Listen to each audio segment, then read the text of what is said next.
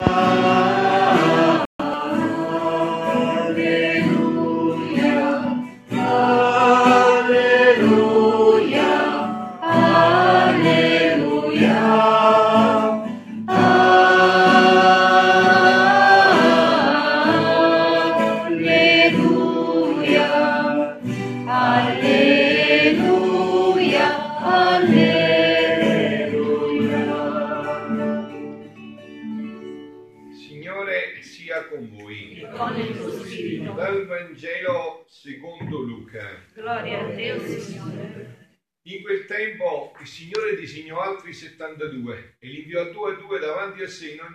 luogo dove stava per recarsi.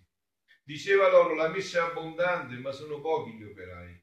Pregate dunque il Signore della messa perché mandi operai alla sua messa. Andate, ecco, vi mando come agnelli in mezzo a lupi. Non portate borsa né sacca né sandali, non fermatevi a salutare nessuno lungo la strada. In qualunque casa entriate, prima dite pace a questa casa. Se vi sarà un figlio della pace, la vostra pace scenderà su di lui, altrimenti ritornerà su di voi. Restate in quella casa mangiando e bevendo di quello che hanno, perché chi lavora ha diritto alla sua ricompensa. Non passate da una casa all'altra. Quando entrerete in una città vi accoglieranno, mangiate quello che vi sarà offerto, guarite i malati che vi si trovano e dite loro, è vicino a voi il regno di Dio. Parola del Signore. Gloria a Dio Cristo. Parola del Vangelo canzone di tutti i nostri peccati. Siano lodati Gesù e Maria. Io adesso mi introduco nel mio argomento preferito, che come vedete è sempre più, adesso potete notarlo, è quello anche preferito da Gesù. Gesù non perde occasione per parlare del regno di Dio, è vicino a voi, dice annunciate questo che è vicino a voi è arrivato il regno di Dio. Dico, ma per introdurmi passo attraverso un pensiero, poi il resto lo potete leggere voi a casa vostra, un pensiero dell'omelia di Papa Francesco stamattina a Santa Marta su queste letture. No? Partendo dalla prima lettura, Papa Francesco ha detto che la fede si trasmette con il coraggio della verità e della testimonianza. Quindi noi siamo ingannatori se non diciamo noi stessi, i nostri figli, i nostri fedeli, siamo ingannatori. Fede non si trasmette con l'inganno, ma con la verità e la testimonianza della vita. Quindi poi dice, Paolo, dice Papa Francesco, genera Timoteo con la follia della predicazione. E questa è la paternità, la predicazione, la predicazione vera, sincera, e nella lettera, nella lettura che abbiamo fatto, nella prima lettura, si parla anche di lacrime, perché Paolo non adducisce il suo annunzio con mezze verità. Non adducisce il suo annunzio con mezze verità. Lo fa con coraggio. Sentite che dice, la predicazione sempre, dice Paolo Francesco, permettetemi questa parola, schiaffa è un modo per dire suo, no? Lui utilizza questi termini che li, li personalizza. È uno schiaffo, uno schiaffo che ti commuove e ti porta avanti. La pazzia della predicazione. Sì, dice, una pazzia dire che Dio si è fatto uomo e poi è stato crocifisso e poi è risorto. È una pazzia se voi mi dite che è una pazzia, non è una pazzia perché non ci crediamo. Se ci crediamo è una pazzia. Pensare che Dio si è fatto uomo, poi è morto, poi l'abbiamo messo in croce e poi è risorto. È una pazzia. Ma, dicevo, questo mi serve e mi è di conforto per me perché io sono ancora più pazzo. Io non vi annuncio solo questo. È già da anni ormai. Io vi annuncio che questo Dio ha stabilito che il suo regno deve venire sulla terra, eh, ci siamo capiti bene, sto parlando di là, là ci andremo, eppure presto, ma si tratta qua. Il regno è qua che deve venire, sulla terra. E Gesù l'ha detto, andate a dire che è arrivato il regno di Dio, è vicino, lui è il regno di Dio. Quindi ci è arrivato già questo regno di Dio Solo che duemila anni fa non lo avete capito, ma sono passati duemila anni, volete riappropriarvi di queste verità, sì o no? Volete riappropriarvi di questa verità che rende felice veramente l'uomo, che non sono bugie o false luci o false gioie, no? Ieri la Madonna, parlando da Meggiugori, ha detto attraverso il suo messaggio, pensate alle cose del cielo, a queste dobbiamo pensare, queste ci fanno bene, questi ci tolgono dalle, dalle depressioni, dalle paure, le cose del cielo, quelle che facevano cantare a San Francesco prende e passa malattie addosso, tanto il bene che mi aspetto, che ogni pena mi è diretto. E questa gioia che ci sottrae dalle paure. Voi come pensate che si può correggere la paura? Qual è secondo voi la cura per la paura? La cura della paura è una sola, la fede. Dove c'è poca fede, siamo pieni, pieni di paura. Noi abbiamo le case blindate, i cancelli, siamo pieni di paura. Dove, dove non c'è la fede, dove c'è la fede, compare la paura. Quindi non si può correggere la paura in un altro modo se non attraverso la fede. E allora dicevo io mi spingo oltre, visto che Papa parla di pazzia, di schiaffa, eh, insomma, cioè posso spingermi anche oltre, mi autorizza il Papa, io l'ho già fatto prima, sempre, adesso ancora di più lo faccio con piena autorizzazione.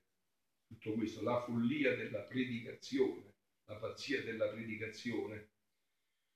Stavo seguendo, dice Luisa, il gennaio 13 1929, il mio giro negli atti del Fiat Divino, è giunto al punto di accompagnare i profeti quando il volere divino si manifestava a loro e il come e il quando della venuta del futuro Redentore, cioè i profeti dicevano, erano pure loro pazzi, 7, 800 anni prima, dicevano deve venire il profeta, deve venire Gesù, lui ci libererà, 700 anni prima, dice è pazzo, è scemo, sulla pelle, esaltato, vedi è pazzo, no? eh, fa esaltato è pazzo, che dice? Insomma, no? La follia è, è la follia della predicazione. Cioè, quando si scherza bisogna metterci la ciccia dentro, non è che si può fare così, vedi, vedi, vedi, mettere la carne dentro, no? Allora dice, i profeti lo sospiravano con lacrime, preghiere e penitenze. Cioè erano testimoni, non solo lo dicevano, ma cercavo di dirlo prima no.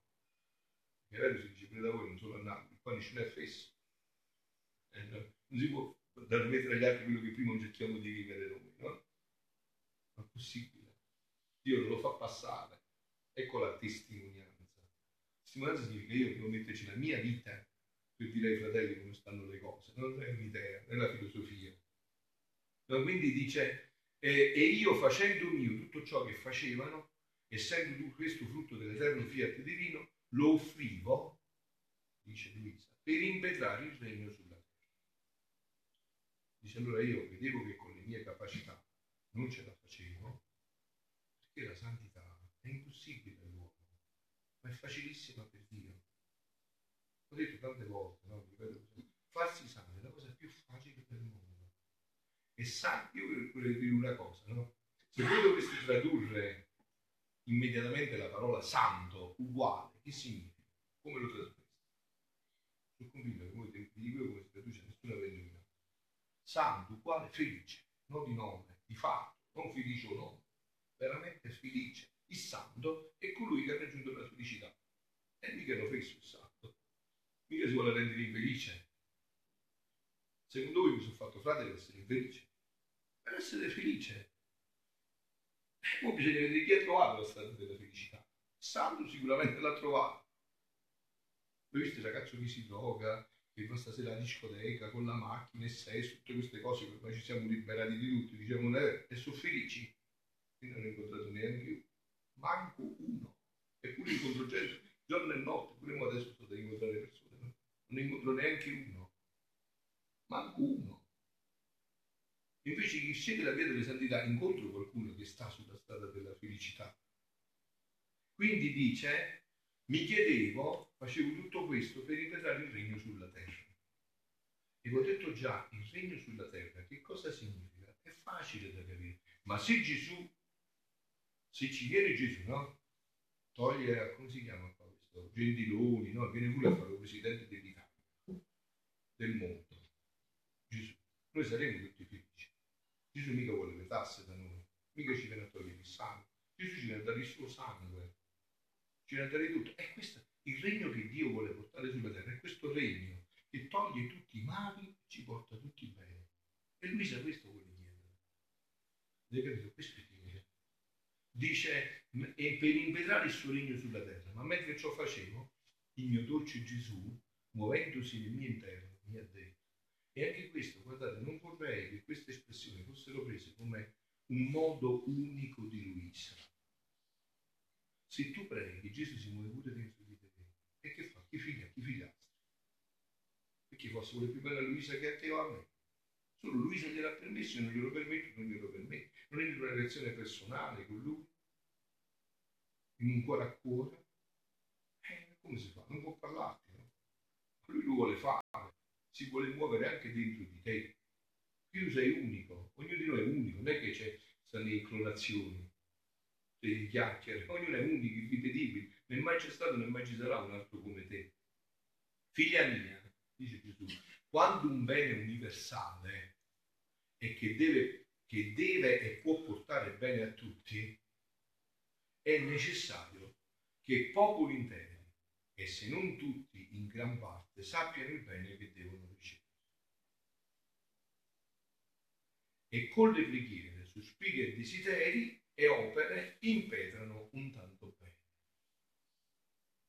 Allora, quello che io sto cercando di fare, mandato da Gesù, mandato da Gesù, della Chiesa Cattolica, che ho mandato Dio, invece è mandato ufficialissimo, ma ha mandato Gesù, no? Chi mi ha mandato? Ma mandato da Gesù, che cosa da dire? Che dovete conoscere questo e dobbiamo fare presto. Prima si diceva nel mio paese, poi ve lo traduco, chi ci piglia a vermenara, voi sapete cosa è la sono quei vermi che fanno la pancia, eh? prima che i dolori, le angosce di questa umanità arrivano all'insopportabile, perché l'uomo ormai si è inoltrato sempre più sulla china del peccato e va sempre più velocemente. E io vi ho sempre detto che dove si raccoglie vento, dove si sente vento, poi si raccoglierà tempesta. Non è che si raccoglie altro. Invece noi dobbiamo impetrare questo regno. Gesù vuole che questo si conosca. Che si conosca, i figli suoi dicono Gesù, vieni Gesù, vieni, fa presto, ti vogliamo Gesù, vogliamo te, abbiamo sbagliato, ma tu sei il nostro papà, tu sei il Dio dell'amore infinito, tu sei la misericordia infinita, tu ci perdoni subito, vieni, vieni vieni, vogliamo te. Una volta, quando il re Davide ha sbagliato, no? Una cosa che non dovevo fare, il profeta Nathan gli andò a dire, caro Davide, Dio ti deve punire. Adesso scegli tra queste tre cose, la guerra, eh, non mi ricordo quale altra, la peste, no? Sai come disse Davide? Senti, sai che scelgo? Se mi devi punire, devi punire direttamente Dio, con gli uomini non voglio avere a che fare. E infatti Dio iniziò a punirlo, poi e sapete com'è quello di Dio, no? Come quelli di un papà, papà ha sbagliato, eh sì, Dio, bello, togliamo la punizione, no? lascia stare, tutto finito. Allora facciamo presto, chiamiamo questo regno nell'umanità, facciamo venire Dio, che Dio sicuramente ci trasformerà tutto in grazia, in gioia, facciamo venire Dio. In modo, il bene a tutti è necessario che popoli interi, se non, e se non tutti in parte, sappiano il bene che devono ricevere. E con le preghiere sospiri, desideri e opere impetrino un tanto bene, in modo da restare prima concepito il bene che vogliono nelle menti, nei sospiri, nei desideri, nelle opere fin nei cuori, e poi viene dato loro in realtà il bene che sospirano. Quando un bene universale che si deve ricevere, ci vuole la forza di un popolo. E un popolo, voi voi dovete pensare una cosa, ci vuole la forza di un popolo per inventare, voi dovete pensare una cosa, che è una verità. Sapete chi è il grande addormentato del cattolicesimo? Il popolo di Dio. No? Se il popolo si muove, il popolo fa storia, no? Se voi per esempio no? si mette tutto se sale e dice noi vogliamo far più qua. Eh, invece che deve fare, voi no? Forza no? Se un popolo si muove, sempre il popolo. Un popolo si muove, è un popolo che si muove, no? Quindi il sospiro per interpretarlo, invece, quando è individuale o locale, può bastare uno per ottenere l'intento. Invece qua si tratta di un bene universale. Quindi, prima di venire sulla terra e di restare concepito nel seno della sovrana del cielo, posso dire che ero concepito nel mente dei profeti e io confermavo e avvaloravo questa specie di concepimento in loro con le mie manifestazioni del quanto e del come dovevo venire sulla terra per redimere il genere umano. E i profeti, fedeli esecutori delle mie manifestazioni, facevano da trombettieri, manifestando con le loro parole, con la predicazione ai popoli, ciò che io avevo manifestato nella mia venuta sulla terra. Quello che sto facendo io perché io sono come voi, voi vi siete sacerdoti, re e profeti, quando siete stati battezzati. Voi se non esercitate un altro paio di maniche, ma quando siete stati battezzati, voi siete sacerdoti, re e profeti, come me. Poi io ho scelto il ministero di fare il sacerdote ministeriale e voi di sposarvi, ma questa è un'altra cosa. Ma voi siete sacerdoti, re e profeti come me. E chi è il profeta? Il profeta non è un maguzzurlì che dice il futuro, non lo conosce nessuno e lo può sempre cambiare, il profeta è colui che prega e che Dio gli mette nel cuore e dice vai a dire ai miei fratelli che non abbiano paura, che deve venire il regno sulla terra, che l'ISIS, la guerra mondiale, le crisi economiche, tutte cose passeggere, che se loro invetrano questo regno, in un istante io cambio le cose da così a così, se un popolo me lo chiede. Ma voi conoscete un popolo che lo chiede? Io no, voi con me. Eh, eh questo è il problema anche perché non si può chiedere quello che prima non si conosce. E concependo le parole di esse facevo volare di bocca in bocca la notizia che il verbo voleva venire sulla terra. E con ciò non solo restavo concepito nelle parole dei profeti, come pure restavo concepito nelle parole del popolo, in modo che tutti ne parlavano e pregavano e sospiravano il futuro redentore. Si parla di questo nelle nostre case guardate con questo ai figli, guarda stiamo pregando che viene Gesù sulla terra, che viene il regno di Dio sulla terra che finalmente finisce tutti questi mali e non vediamo più questi disastri. E quando fu diffusa nei popoli la notizia della mia venuta sulla terra, e un popolo quasi intero con capi profeti pregavano, sospiravano con lacrime e penitenze, Restando io nella volontà di essi come concepita, allora feci venire a vita la regina, la Madonna, in cui dovevo in realtà concepire per fare l'ingresso in un popolo che da 40 secoli, 4.000 anni, da 40 secoli mi sospirava e desiderava. Qual delitto non avrebbero commessi i profeti se avessero occultato e nascosto in loro stessi le mie manifestazioni sulla mia venuta? Avrebbero impedito il mio concepimento nelle menti, nelle preghiere, parole ed opere del popolo, condizione necessaria per poter Dio concedere un bene universale, qual era la mia venuta sulla terra. Ora, figlia mia, il regno della redenzione e il regno del fiat divino si danno la mano ho detto già, le opere di Dio non distruggono mai quella precedente, la completano. Completano tutto quello che Dio ha fatto. Vi ricordate quando Gesù si è presentato e c'era tutto l'Antico Testamento? Gesù cosa ha detto? L'Antico Testamento lo vogliamo? No, io non sono venuto a eliminare, ma a portare a completezza, a pienezza, a dare tutto pienezza nella legge. Infatti quando è venuto Gesù ha eliminato i comandamenti, no? E ha completato. Ha detto sì, vanno bene i comandamenti ma io li riduco a uno solo. Ama a me e ama i tuoi fratelli. Hai fatto tutto. Ama a me e ama i fratelli. E tutti i comandamenti saranno rispettati. Perché se tu vivi così, rispetti tutto.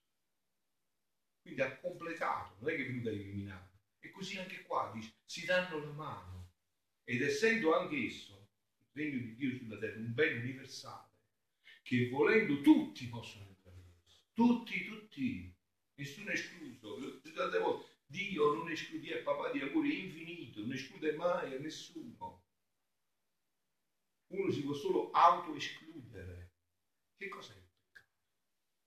Il peccato è l'unico vero male dell'umanità di cui oggi se ne parla per più. Perciò c'è dell'altro peccato. Il peccato più grave, di non parlare del peccato. Che cos'è il peccato? Il peccato è un atto di volontà in cui io mi oppongo a Dio e faccio una cosa che so che Dio non vuole che si fa. E quindi non è Dio che si chiude a me, sono io che mi chiudo a Lui. Questo è il peccato. Perciò è un male assoluto che fa male di qua e farà più male di là. E perciò bisogna lottare questo contro il peccato. Peccato è l'unico vero male. Ma chi ve lo dice più oggi? Ne parlate più di queste cose. Questo è invece l'unico vero male. Gli altri sono tutte cose transitorie, poi passeranno. Perciò Gesù ha dato il sacramento della confessione. Per togliere questo ostacolo, l'unico ostacolo vero sulla via, è questo qua. Perciò ha dato questo sacramento. Perché è un atto di amore infinito. Per dire ogni volta che mio figlio sbaglia, io non lo lascio solo, me lo riprendo e lo rendo più bello di prima. Ancora più bello di prima. Voi sapete che ogni confessione rende più belli di quello che eravate prima. Perché noi non abbiamo questa idea, perché noi non riusciamo a perdonare, è vero? Se perdoniamo è una cosa stende, come sempre se la posso, sempre la deve pagare, no? Invece Dio non è così. Non solo ti perdona, non solo ti riabilita, ma ti rilancia ancora il più alto di prima in ogni suo perdono, perché questo è il suo amore. Questo è l'amore di Dio, che è inconcepibile, no? Quindi sa, eh, restano le parole e cuore di noi affinché si dispongano con le preghiere, quei desideri e con una vita più santa si dispongano a ricevere il regno della mia divina volontà in mezzo a essi. Se la notizia non si divulga, non si fa conoscere, le mie manifestazioni non fanno le trombettiere, non volano di bocca in bocca, le conoscenze sul mio fiat divino che formeranno il concepimento di esso nelle menti, preghiere, sospiri e desideri delle creature, il mio volere divino non farà l'ingresso trionfale di venire a regnare sulla terra. E noi continueremo a soffrire. Voi soffrire, vi parlo di basta. Continueremo a soffrire. Se non facciamo questo, non facciamo dire lui. Guardate, l'uomo è specialista a fare su una cosa, a fare i guai, ma poi non si sa uscire più. Poi ci deve salvare lui. Noi siamo specialisti a fare i guai. Adesso stiamo facendo guai su guai. Abbiamo distrutto tutto e non ne sappiamo uscire più. È come uno che sta negando, vi ho detto tante volte, e si vuole salvare tirandosi per i capelli. Come si sa? Sta negando dentro un altro lei lo devi tirare fuori, non c'è possibilità. Non c'è batteria d'uscita.